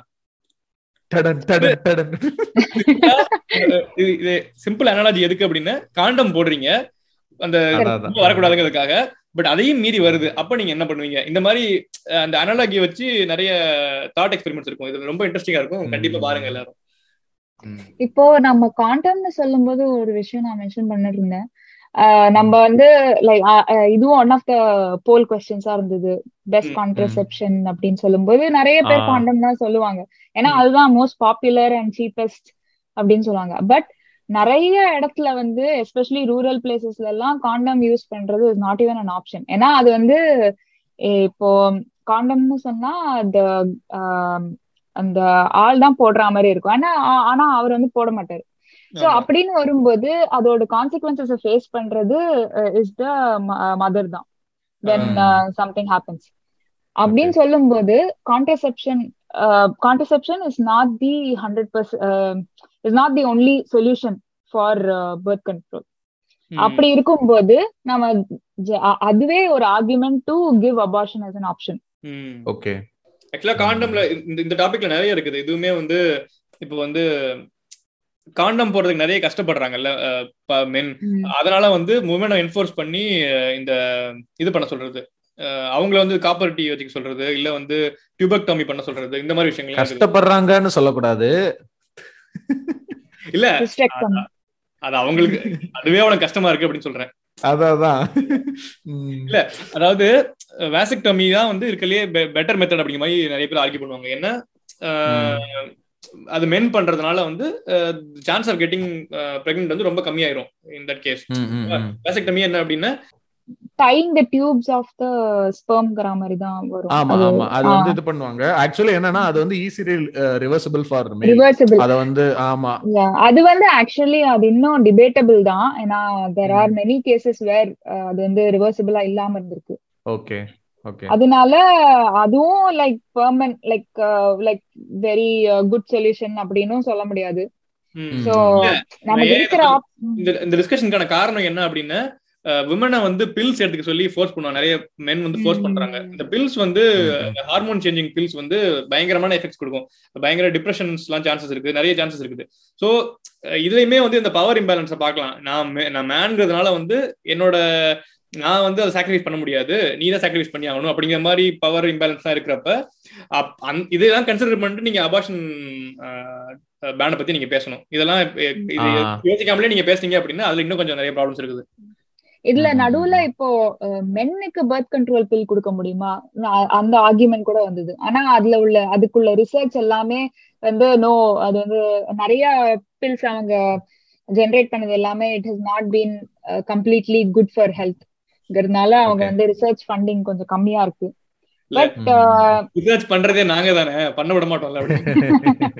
ஆமா, ஆனா at end of the day நீங்க சொல்ல போனா இப்போ இது வந்து மாஸ்க் மாதிரிதான். சோ நம்ம கோவிட் வந்து மத்தவங்களுக்கு வரக்கூடாதுன்னு உங்களை மாஸ்க் போட சொல்றோம். ஆனா நிறைய பேர் மாஸ்க் போடுறது இல்லை. ஏன்னா நான் ஏன் மாஸ்க் போடணும் அப்படின்னு சொல்றாங்க. அதே மாதிரிதான் இதுவும். சோ அந்த விமெனுக்கு பிரெக்னென்ட் ஆகக்கூடாது, அவங்களுக்கு சைல்டு வேணாம்னா நான் எதுக்கு இதெல்லாம் பண்ணணும், அவங்க பண்ணட்டும் அப்படின்னு ஒரு இந்த அபார்ஷன்ங்கிறது ஒரு typical case of the need for representation. ஏன்னா முக்காவாசி ஜட்ஜஸோ இல்ல பொலிட்டிஷியன்ஸோ லா மேக்கர்ஸோ வந்து மென்னா தான் இருக்காங்க. நீ பெர்சன்டேஜ் ஆஃப் விமன் ரேஷியோ வந்து பாத்தீங்கன்னா ரொம்ப கம்மி விமன் இருக்குது. ஈவன் பாத்தீங்கன்னா இப்ப சபரிமலை அந்த மாதிரி சபரிமலைக்குள்ள போலாமா போக கூடாதாங்கிற மாதிரி கம்ப்ளீட்டா பெண்களை பேஸ் பண்ணிருக்க டிஸ்கஷன்ஸ்ல கூட இல்ல டிசிஷன்ஸ்ல கூட முக்காவாசி நேரம் ஆண்கள் மட்டும்தான் இருக்கிற மாதிரி ஜட்ஜஸ் இருக்காங்களா. சோ அவங்களுக்கு என்ன தேவைங்கிறத மென் தான் டிபெண்ட் பண்ற மாதிரி இருக்கிற சிச்சுவேஷன் தான் ப்ராப்ளமான விஷயம். ஆனா சபரிமலை கேஸ்ல இருந்த ஒரு உமன் ஜட்ஜும் விமனுக்கு அகைன்ஸ்டா தான் வோட் பண்ணாங்க. இருக்கிறது ஒண்ணுதான், அது ரெப்ரசன்டேஷன் அதிகமா இருந்தா அது கரெக்ட் வரும்ல. ஆமா அது கண்டிப்பா இல்ல, அவங்க அவங்க நிஜமாவே அதை பிலீவ் பண்ணி பண்றாங்களோ இல்ல வேற வழி இல்லாம பண்றாங்களோ ரெப்ரசன்டேஷன் இருக்கப்போ உங்களுக்கு பவர் ஆட்டோமேட்டிக்கா வரும். அதுதான் தேவை. சரி ஓகே, நம்ம வந்து இப்ப அபார்ஷன் பேன் பண்ணா என்ன ஆக போகுது அதை பத்தி பேசுவோம். இப்ப அபார்ஷன் பேன் பண்ணிட்டா அபார்ஷன் குறைஞ்சிடுமாங்கிற கேள்வி வரும். ஆக்சுவலி அதான் இல்ல, அதாவது என்னன்னா the method of abortion வந்து மாறுமே தவிர அபார்ஷன் குறையுமான்றதுக்கான வாய்ப்புகள் வந்து ரொம்ப ரொம்ப கம்மி. ஏன்னா இப்ப அது லீகலா இருக்கும் போது என்னன்னா அதுல இருக்கிறதுல ரொம்ப சேஃபஸ்டான மெத்தட்ஸ் யூஸ் பண்ணி அதை நம்ம லீகலா பண்ண முடியும். பட் அதுல வந்து நம்மளுக்கு அந்த அந்த சாய்ஸ் இல்லைங்கிறப்ப என்ன ஆகும்னா பேக் ஸ்ட்ரீட் அபார்ஷன் சொல்லி அது ஏற்கனவே ரொம்ப வருஷமா இருந்துச்சு. அபார்ஷன்ங்கிறது ஒன்றும் புதுசு கிடையாது நம்ம சொசைட்டிக்கு. இது வந்து பல காலமா பண்ணிட்டு இருந்ததுதான். கள்ளிப்பால் ஊத்தி கொள்றது முதற்கொண்டு அபார்ஷன் தான். ஆமா சில சமயம் ஃபீமேல் இன்ஃபான்டிசைட்லாம் இன்ஃபன்ட்டா பிறந்ததுக்கு அப்புறம் தானே அவங்க கொல்றாங்க. ஆமா ஆமா அதுவும் இருக்கு. அதான் அந்த கள்ளிப்பால் அந்த மாதிரி இல்ல இந்த அரிசியோட உமி இருக்குல்ல அத வந்து குழந்தையோட வாயில பிறந்தோன்னு வச்சாங்க அப்படின்னா இறந்துருமாமா, தொண்டையில சிக்கி இறந்துருமா. ஆமா அந்த மாதிரி நிறைய இன்னோவேட்டிவ் மெத்தட்ஸ்லாம் வச்சிருக்காங்க. இன்னோவேஷன் சயின்ஸ்ல பண்றாங்க, இதுல பண்றாங்க. ஆமா இதுவும் சயின்ஸ் தானே, சயின்ஸ் ஆஃப் கில்லிங். சோ அந்த மாதிரி அது வந்து புதுசு கிடையாது. அந்த மாதிரி மெத்தட்ஸ் இப்பயும் நிறைய இருக்கு. ஆனா அது எதுவுமே சேஃப் கிடையாது. அது எவ்வளவு தூரம் வந்து அந்த மதருக்கு வந்து சேஃபான ஒரு மெத்தடா இருக்குன்றதுக்கான எந்த ஒரு டாக்குமெண்ட்டும் கிடையாது. சோ அப்படிங்க இருக்கிறதுனால நீங்க அபார்ஷன் பேன் பண்ணாலும் நடந்துகிட்டு தான் இருக்கும். பட் அது வந்து அன்சேஃபான மெத்தட்ஸ்ல நிறைய நடக்கும். அன்சேஃபான மெத்தட்ஸ் அவங்க வெளியே போயிட்டு ரீச் அவுட் பண்றது இல்லாம நிறைய பேர் வந்து ரொம்ப அன்சேஃப் செல்ஃபா ட்ரை பண்ணுவாங்க போல. ஒரு டேஞ்சரஸான எக்யூப்மெண்ட் அவங்களே வந்து அவங்க சர்விக்ஸ்ல வெஜினாக்குள்ள ட்ரை பண்றது இல்ல படியில இருந்து அவங்களே விழுந்து விழுந்துக்கிட்டு அந்த அபார்ட் பண்ண ட்ரை பண்றது நிறைய நடந்து அவங்க உயிருக்கே ஆபத்தாகிறதுக்கு நிறைய சான்சஸ் இருக்குது. இல்ல இன்னும் முக்கியமான விஷயம் பார்க்க வேண்டியது என்ன அப்படின்னா, அபார்ஷன் பேன் பண்றீங்கன்னு வச்சுக்கோங்களேன், நீங்க இந்த இன்இக்வாலிட்டி பயங்கரமா இன்க்ரீஸ் ஆகும். இப்ப உங்களுக்கு காசு இருக்குது, நீங்க வந்து ஒரு ஒயிட் ப்ரிவிலேஜ்டு உமனா இருக்கீங்க அப்படின்னா நீங்க வந்து வேற கண்ட்ரிக்கு போய் பண்ணிக்கலாம். இப்ப நீங்க யூரோப் போயிட்டு உங்களால வந்து அபார்ஷன் பண்ணிக்க முடியும், ஓகேவா? ஆனா அந்த மூவ்மெண்ட்டுக்கான ஆக்சசிபிலிட்டி இல்லாம இருக்கவங்க, இப்ப வந்து அந்த அண்டர் ப்ரிவிலேஜ் இன் யூஎஸ் இருப்பாங்கல்ல, ஃபார் எக்ஸாம்பிள் ஆப்ரிக்கன் அமெரிக்கன்ஸ் இருப்பாங்க, ஹிஸ்பானிக்ஸ் இருப்பாங்க, மெக்சிகன்ஸ் இருப்பாங்க, இவங்கெல்லாம் வந்து எக்கனாமிக்கலியும் வீக்கு, சோசியலியும் வீக்கு. ஒரு நாள் மீன் வேலையை விட்டுட்டு போயிட்டு இதை பண்றதுக்குலாம் அவங்களால முடியாது. ஸோ இந்த சான்சஸ் வந்து இந்த இன்இக்வாலிட்டியை ரொம்ப இன்க்ரீஸ் பண்ணும். இன்னொரு விஷயம் என்னன்னா, இந்த மாதிரி அபார்ஷன் பேன் பண்ணதுனால இன்னொரு இம்பார்ட்டன்ட் பாயிண்ட் என்ன சொல்றாங்கன்னா, இந்த பீரியட் ட்ராக்கிங் ஆப்ஸ் எல்லாரையும் அன்இன்ஸ்டால் பண்ண சொல்றாங்க. நீங்க பாத்தீங்களான்னு தெரியல. சோ அது ஏன்னா நிறைய ஆமா இந்த மாதிரி பீரியட் ட்ராக்கிங் ஆப்ஸ் வழியா the government will get to know that இவ்வளவு நாள் ஆயிருக்கு, பீரியட்ஸ் வந்து இவ்வளவு நாள் ஆயிருக்கு ஆனா அபார்ட்டே பண்ணல அப்படிங்கிற மாதிரி இன்ஃபர்மேஷன் அவங்களுக்கு தெரியக்கூடாது அப்படிங்கிற மாதிரி சொல்றாங்க. ஏன் கவர்மெண்ட் தெரிஞ்சா அவங்க அபார்ட் பண்ணிட்டாங்க அப்படின்னு கண்டுபிடிச்சிருவாங்க அப்படிங்கிற மாதிரி. Okay okay okay. ஆக்சுவலா இன்னொரு ஆஸ்பெக்ட் ஒன்று என்னன்னா, நவீன் நீங்க ஸ்டார்டிங்ல சொன்னீங்கல்ல, இந்த மாதிரி வந்துட்டு நம்ம ஊர்ல வந்துட்டு இப்ப போய் வந்து அபார்ஷன் போனாலே அந்த ஜட்மெண்ட் வந்து அவ்வளவு பேடா இருக்கு அப்படின்னு. ஸோ இப்ப அதுக்கான லீகல் ப்ரொவிஷன்ஸ் இருக்கும்போதே அவ்வளோ ஒரு பேடான இது இருக்கும்போது, நிஜமாவே உங்களுக்கு காம்ப்ளிகேஷன்ஸ் இருந்தா கூட நீங்க அபார்ஷன் ஒன்று பண்றீங்கன்னா அது சோசியலாவும் உங்களுக்கு அதை ஒரு பெரிய அங்க பார்த்தியா அவ அப்படி பண்ணிட்டா இப்படி பண்ணிட்டான்னு அந்த இதுலயும் பிரச்சனையா தான் இருக்கும் நம்மளுக்கு. இப்ப நம்ம ஊர்ல ரேப் நடந்தா அதை வெளியே சொல்றதுங்கிறதே ஒரு ரொம்ப கஷ்டமான விஷயம். இப்ப ஒரு ரேப்னால நடக்கிற ஒரு பிரெக்னன்சியை கேன்சல் பண்றதுக்கு ஒரு உமன் ட்ரை பண்றாங்க அப்படின்னா நீங்க நினைச்சு பாருங்க, காம்பவுண்ட் ஆகும் எஃபெக்ட். நீங்க ரேப்பையும் வெளியே சொல்லக்கூடாது, அபாஷனும் கிடைக்காது, அதுக்கும் கஷ்டப்படணும், எல்லாமே வந்து எக்ஸ்ட்ரா ஆகும். அதனால கோத்ரூ பண்ணக்கூடிய அந்த மென்டல் டிராமாங்கிறது, ஏற்கனவே அந்த ரேப்பால ஆகிற மென்டல் டிராமான்றதே லைஃப் லாங் சரி பண்ண முடியாத ஒரு விஷயம்ன்ற லெவலுக்கு இருக்கும். சோ அப்படி இருக்கும்போது நீங்க அடுத்து அதனால ஒரு குழந்தை உருவாகி அதை அதை அபார்ட் பண்ண முடியாம, இதெல்லாம் நவீன் சொன்ன மாதிரி அந்த டிராமா வந்து காம்பவுண்ட் ஆகிக்கிட்டே தான் போகும் ஒண்ணுக்கு மேல. அப்புறம் ஒரு முக்கியமான ஒரு ரிசர்ச் ஸ்டடி பார்த்தேன். அதுக்கு பேர் என்ன சொல்றாங்க அப்படின்னா டர்ன் அவே ஸ்டடி அப்படின்னா people who are turned away from abortion. நான் எனக்கு அபார்ஷன் வேணும்னு கேட்குறேன், என்னோட ஜெஸ்டேஷனல் டைம் வந்து 26 weeks ஆயிடுச்சு, ஓகேவா? 26 weeks தான லிமிட்டு. 26 weeks ஆயிடுச்சு, அதனால உங்களுக்கு அபார்ஷன் கிடையாது அப்படின்னு டினை பண்ணப்பட்டவங்க தான் இந்த வந்து ஸ்டடியில் மெயினான ஆளுங்க, ஓகேவா? இது ஏன் படிக்கிறாங்க அப்படின்னா, அந்த உமன் வந்து ஒரு சாய்ஸ் எடுத்திருக்காங்க, எனக்கு வேணான்னு முடிவு எடுக்கிறாங்க. ஆனால் அது சில பேருக்கு மறுக்கப்பட்டிருக்கு, சில பேருக்கு கிடைச்சிருக்குது. இந்த ரெண்டையும் கம்பேர் பண்ணி அந்த ஸ்டடி பண்றாங்க. Okay okay. இத வந்து இத நம்ம லைட்டா பார்த்தாலே நம்ம வந்து உமன் ஒரு சாய்ஸ் பண்ணிட்டாங்க அவங்க பாடியை பத்தி அப்படின்னா தயவு செஞ்சு நம்புங்க அப்படிங்கிறதுக்கான தெளிவான ஒரு கிளாரிட்டி கிடைக்கும் அப்படின்னு நினைக்கிறேன், ஓகேவா? இப்போ என்னன்னா, ஸோ இந்த ஃபினான்ஷியல் டிஸ்ட்ரெஸ்ன்னு சொல்றாங்க, எவ்வளவு வந்து ஃபினான்ஷியல் ட்ரபிள்ஸ் இருக்கு அப்படின்னு சொல்றாங்க. அந்த அபார்ஷன் டினை பண்ணி குழந்தை பெற்றுக்கிட்டாங்கல்ல, அவங்களுக்கான ஃபினான்ஷியல் ட்ரபிள் வந்து ரொம்ப அதிகமா இருக்குது, ஓகேவா? ஆனா இதை வேற மாதிரி இன்டர்பிரட் பண்ண சான்ஸ் இருக்குது. ஆமா, குழந்தை பிறந்துச்சு அப்படின்னா உங்களுக்கு வந்து ஃபினான்ஷியல் ட்ரபிள்ஸ் இன்க்ரீஸ் ஆகும் தானே, நீங்க வந்து நீங்க 2 பேர் இருக்க இடத்துல 3 பேருக்கு நீங்க இது பண்ணணும் அப்படின்னா ஃபினான்ஷியல் ட்ரபிள் இன்க்ரீஸ் ஆகும் தான், இதெல்லாம் ஒரு விஷயமா அப்படின்னு நீங்க பேசிடலாம். ஆனா இங்க முக்கியமா பார்க்க வேண்டியது என்ன விஷயம் அப்படின்னா, அபார்ஷன் வந்து கிடைச்சிச்சுல சில பேருக்கு, நான் சொன்னேன்ல இந்த லிமிட் கிட்ட கிடைச்சிருச்சுல, அந்த பீப்புள் வந்து கொஞ்சம் லேட்டரா வந்து when they are ready அவங்க வந்து கொஞ்சம் சில குழந்தைங்க பெற்றுக்கிட்டாங்க, ஓகேவா? அந்த குழந்தை பெற்றுக்கிறப்பையும் இந்த அபார்ஷன் டினை பண்ணப்பட்டு குழந்தை பெற்றுக்கிட்டவங்களுக்கும் கம்பேர் பண்றப்ப இந்த டிஃபரன்ஸ் பயங்கரமா இருக்குது. அவங்க வந்து ஸ்டேபிளா ஃபினான்ஷியலா ரெடியா அவங்க வந்து அந்த பிரெக்னன்சியை அப்ரோச் பண்ண முடியுது. ஆனா இந்த அபார்ஷன் டினை பண்ணப்பட்டவங்க அவங்க லைஃப் ஃபுல்லா வந்து இந்த ஃபினான்ஷியல் டிஸ்ட்ரெஸ் பயங்கரமா இருக்குது, ஓகேவா? அண்ட் வந்து இந்த அபார்ஷன் டினை பண்ணப்பட்டு பிறந்த குழந்தைங்க கிட்டத்தட்ட 70-75% வந்து பாவர்ட்டியில இருக்காங்க.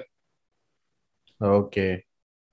அண்ட் வந்து அபார்ஷன் டினை பண்ணப்பட்டவங்க 80% பேர் வந்து ரிலேஷன்ஷிப்ல இருந்தாங்க அந்த அபார்ஷன் டினை பண்ணப்பட்டப்ப. ஆனா அது போக போக குறைஞ்சிக்கிட்டே வருது, அந்த ரிலேஷன்ஷிப்ல வந்து குறைஞ்சிட்டே போகுது. அதாவது ஆஃப்டர் 2 years வந்து 60% பேர் தான் ரிலேஷன்ஷிப்ல இருந்தாங்க, ஆஃப்டர் 3 years வந்து 50% பேர் தான் ரிலேஷன்ஷிப்ல இருக்காங்க, ஆஃப்டர் 5 years பாத்தீங்கன்னா வெறும் 27% பேர் தான் ரிலேஷன்ஷிப்ல இருக்காங்க. அதாவது அபார்ஷன் கிடைக்காம இருக்கிறவங்களுக்கு இந்த chance of breaking the relationship ரொம்ப அதிகமா இருக்குது. அண்ட் வந்து அபார்ஷன் கிடைக்காதவங்க 50% கிட்டத்தட்ட தனியா தான் இருக்காங்க, அவங்களுக்கு சப்போர்ட் கிடைக்கல அவங்க பார்ட்னர் கிட்ட இருந்து. ஓகே. சோ இந்த மாதிரி ஆஸ்பெக்ட்ஸ் எல்லாம் கம்பேர் பண்ணி பாக்குறப்ப அதான் என்ன சொல்றாங்க அப்படின்னா, யாராவது ஒரு உமன் வந்து உங்ககிட்ட சொல்றாங்க நான் வந்து என் பிரெக்னன்சிக்கு ரெடியா இல்ல, குழந்தை பத்துக்கு ரெடியா இல்ல அப்படின்னு சொன்னாங்கன்னா தயவு செஞ்சு அவங்களை நம்புங்க, அவங்களோட உங்களுக்கு பெட்டரா தெரியாது, நம்புங்க அப்படிங்கிறாங்க. ஆக்சுவலி ரொம்ப வேலிடான ஒரு ஸ்டடி தான் நீங்க சொன்ன மாதிரி வந்துட்டு. ஏன்னா இதை வந்து நம்ம சும்மா வாயில இப்படி இருக்கும் அப்படி இருக்கும்னு சொல்றதை விட அதனுடைய எஃபெக்ட்ஸை வந்து கம்பேர் பண்ணி சொல்றப்ப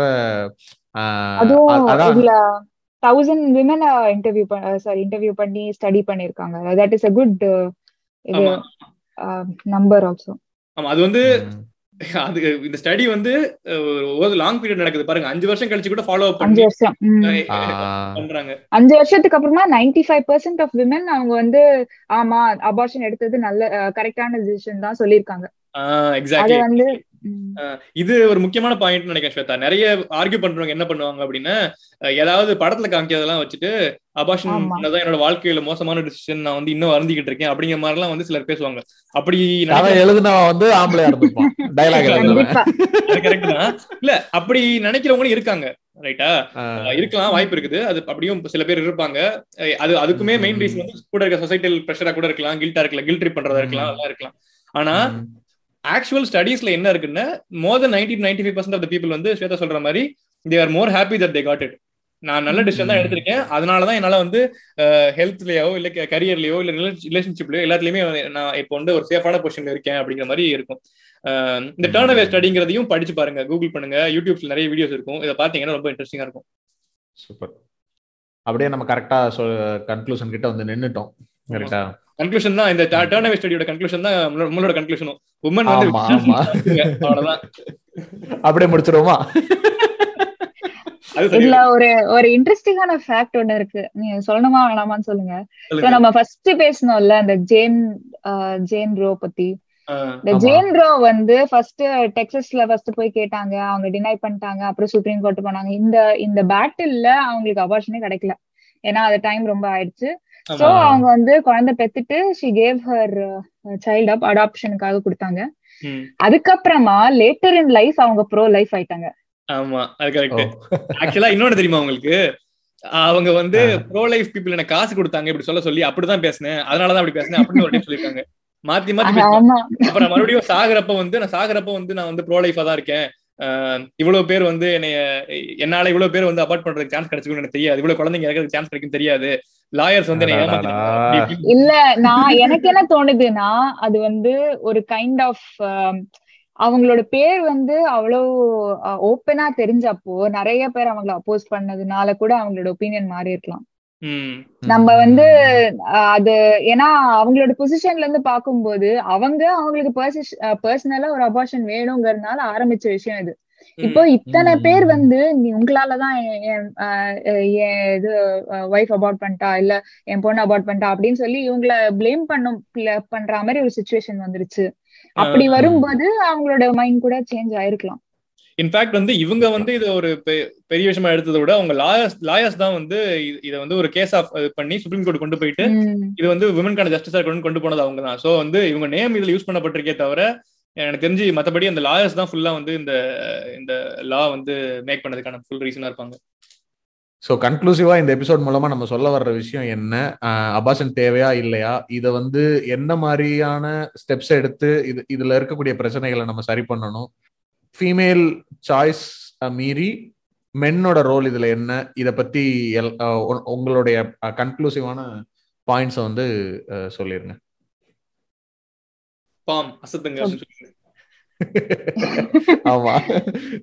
கன்க்ளூசிவா நான் என்ன சொல்ல வரேன்னு நினைக்கிறேன்னா, அபார்ஷன் வந்து பேன் பண்ணக்கூடாது கண்டிப்பா. அது யாருக்கெல்லாம் தேவையோ அவங்களுக்கெல்லாம் அது கொடுக்கணும்னா ஃபர்ஸ்ட் பேன் பண்ணாம இருக்கணும், அதை வந்து சாய்ஸா கொடுக்கணும். அது வந்து செகண்ட் திங் வந்து ஒரு உமனோட ரைட் ஃபார் அபார்ஷன் அது வந்து கண்டிப்பா கொஞ்சம் ஜாஸ்தியா தான் இருக்கணும் than the other surrounding her. அவங்களும் அவங்களோட டாக்டருக்கும் மட்டும்தான் அவங்க ஹெல்த்தை பத்தி தெரியும், அவங்களோட சிச்சுவேஷனை பத்தி தெரியும், அவங்க மட்டும்தான் அது அந்த டிசிஷனை எடுக்க வேண்டியிருக்கும். Unless it is a very peculiar scenario அப்படின்னா அதை வந்து தனியா டீல் பண்ணணும். இன்னொன்னு என்னன்னா, மென்னோட ரோல்னு வரும்போது அது வந்து கொஞ்சம் காம்ப்ளிகேட்டட் தான். அது வந்து நீங்க தான் அந்த ஸ்பெர்ம் டோனரா இருக்கிறது இருந்தீங்கன்னா அது வந்து உங்களுக்கு கொஞ்சம் கூட ரைட்ஸ் இருக்கு அதை பத்தி பேசி முடிவு பண்றதுக்கு. இல்லட்டா உங்களுக்கும் அதுக்கும் சம்மந்தம் இல்லை. நீங்க டாக்டரா இருந்தாலும் அதுல சம்மந்தம் இருக்கு, இல்லட்டா உங்களுக்கும் அதுக்கும் சம்மந்தம் இல்லை. நீங்க என்ன பண்ணலாம்னா சப்போர்ட்டிவா இருக்கலாம். இன்னொன்னு வந்து என்ன நடக்குது, ஏன் இப்படி அபார்ஷன் எடுக்கிறாங்க, ஏன் இந்த மாதிரி சிச்சுவேஷன்ஸ் வருது அப்படின்னு சொல்லி அவங்களோட நாலேஜ் டெவலப் பண்ணிக்கலாம். மற்றபடி சயின்ஸ் தெரிஞ்சுக்கோங்க, எல்லாரும் செக்ஸ் எஜுகேஷன் ரொம்ப முக்கியம், சயின்ஸ் தெரிஞ்சுக்கோங்க. அதாவது இந்த மாதிரி கதை விடுவாங்கல்ல, ஃபீட்டஸ் வந்து ஹார்ட் பீட் இருக்கு, பிறந்தோடனே வச்சு கன்சீவ் ஆனோடனே ஹார்ட் பீட் இருக்கு, இந்த மாதிரிலாம் கதை விடுறதுக்கெல்லாம் அவாய்ட் பண்றதுக்கு சயின்ஸ் ரொம்ப ஹெல்ப் பண்ணும். அப்புறம் நிஜமாவே வந்து லைஃப்ல தான் உங்களுக்கு வந்து ஆர்வம், நீங்க வந்து உங்களுக்கு வந்து பொண்ணுங்க மேல வண்ணம்லாம் இல்லை அப்படின்னா ரிசர்ச் ஸ்டடி இருக்கு, மென்னுக்கு எப்படி பிரெக்னன்ட் ஆகலாம் அல்ல வேணா சைன் அப் பண்ணலாம். இல்ல கான்ட்ராசெப்ஷன்ஸ் பத்தி கிளியரா தெரிஞ்சுக்கோங்க, மேல் கான்ட்ராசெப்ஷன்ஸ் என்னங்கறத பாருங்க. இன்ஃபேக்ட் வந்து access to contraceptions தான் வந்து reduces the rate of abortion. நீங்க இவ்வளவுலாம் பேசிருக்கோம்ல, ஆனா ஓவரால் அபார்ஷன் ரேட் ஆட்டோமேட்டிக்கா அது குறைஞ்சிக்கிட்டே தான் வருது.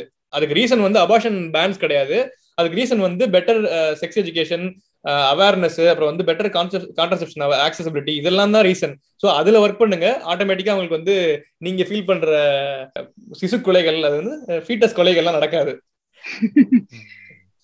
இதுதான் கன்ஃபியூஷனா இருக்கும். ஆக மொத்தம் பிரச்சனை வந்து அபாஷன்ல இல்ல, பிரச்சனை உங்க மண்டைக்குள்ள இருக்கு. உனக்கு மண்டையிலதான் பிரச்சனை, அதனால மைண்ட் செட்டை மாத்திக்கங்க. Abortion is not equal to murder, அவ்வளவுதான். ஓகே, அப்புறம் என்ன, ஒழுங்கு மரியாதையா வழக்கம் போல ஷேர் பண்ணி விடுங்க, ஃபாலோ பண்ணுங்க. எனக்கு புரியல, திரும்ப திரும்ப சொல்லுவோம், நடுவே சொல்லுவோம், சொல்றதே கேட்க மாட்டேங்கிறாங்க. 1200 பேர் ஃபாலோ பண்றாங்க இன்ஸ்டாகிராம்ல, ஸ்பாட்டிஃபைல 100 பேர் தான் வந்து ரேட் பண்ணிருக்காங்க. எனக்கு புரியல எதுக்கு இவங்க இன்ஸ்டாகிராம் ஃபாலோ பண்றாங்க. வெறும் ஸ்டோரி ரியாக்ட் பண்றதே வந்து மோர் தென் 150 பீப்புள் ரியாக்ட் பண்றாங்கடா. எனக்கு வந்து எவனுமே வந்து ஃபாலோ பண்ண மாட்டேங்கிறாங்க. எவ்வளவு மட்டக்கணக்கு இருக்கணும் சொல்ல சொல்லி இன்ஸ்டாகிராம் வந்து ஒரு மாதிரி ஒரு டைம் பாஸ் ஆயிடுச்சு இப்போ. அதனால எல்லாரையும் ஃபாலோ பண்ணிட்டு விட வேண்டியது இல்ல. ஸ்வேதா, ஒரு எபிசோட் கேட்கறதே மினிமம் 500,000 பீப்புள் கேக்குறாங்க. கேக்குறப்ப போனா போது பசங்க கஷ்டப்படுறாங்களே, இவ்வளவு உழைக்கிறாங்களேன்னு சொல்லிட்டு ஒரு ஃபாலோ கம்ப்யூட்டா என்ன நம்ம இல்ல, நம்ம அந்த பக் வைக்கணும், எந்த பட்டனை தொட்டாலும் தாமரை வர்ற மாதிரி. இன்ஸ்டால ஃபாலோ அழுத்தினோடனே ஆட்டோமேட்டிக்கா ஸ்பாட்டிஃபைல 5 அப்படின்னு வர்ற மாதிரி வச்சோம்னா நல்லா இருக்கும். வினுஷ், எங்க அண்ணனை ரேட் பண்ண சொன்னேன், ரேட் பண்ண சொன்னா please listen to at least 1 episode before rating அப்படின்னு. என்னடா இப்படி பண்றீங்களா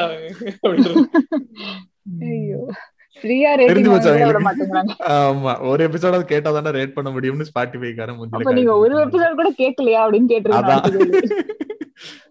ஆமா, சரி, ஓகே வினோஷ், சொல்லுங்க. நம்ம வந்து கூடி சீக்கிரம் முடிஞ்ச அளவுக்கு இந்த வீக்கெண்டே வந்து பப்ளிஷ் பண்ணிரலாம், எபிசோட பண்ணிரலாம். Shweta, again thank you for joining. No problem, thank you. ஏற்கனவே வெளிநாட்டுலதான் நிறைய கேக்குறாங்க போலடா நவீன், உள்ளூர்காரல யாரும் கேக்குற மாதிரி தெரியல. உள்ளூர்காரனுக்கு நிறைய கண்டென்ட் இருக்கு போல, இது வெளிநாட்டுக்காரனுக்கு. ஓகே ஓகே ஓகே, அவ்வளவுதான், எபிசோட் முடிஞ்சு. நன்றி நன்றி நன்றி நன்றி.